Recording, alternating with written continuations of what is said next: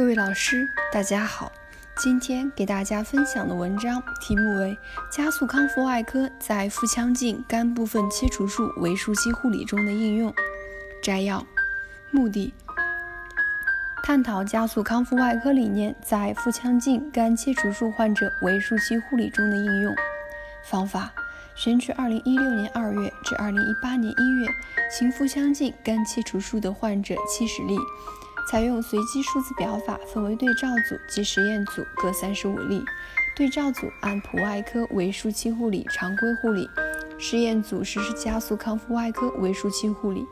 比较两组患者的肛门排气时间、首次下床活动时间、住院时间、疼痛、住院费用及患者满意率等情况。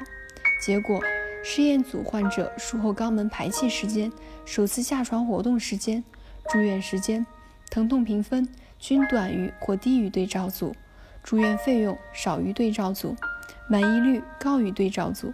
结论：加速康复外科理念应用于腹腔镜肝切除术患者的围术期应用中，能够加速术后恢复，减少住院费用，提高护理满意度，具有推广价值。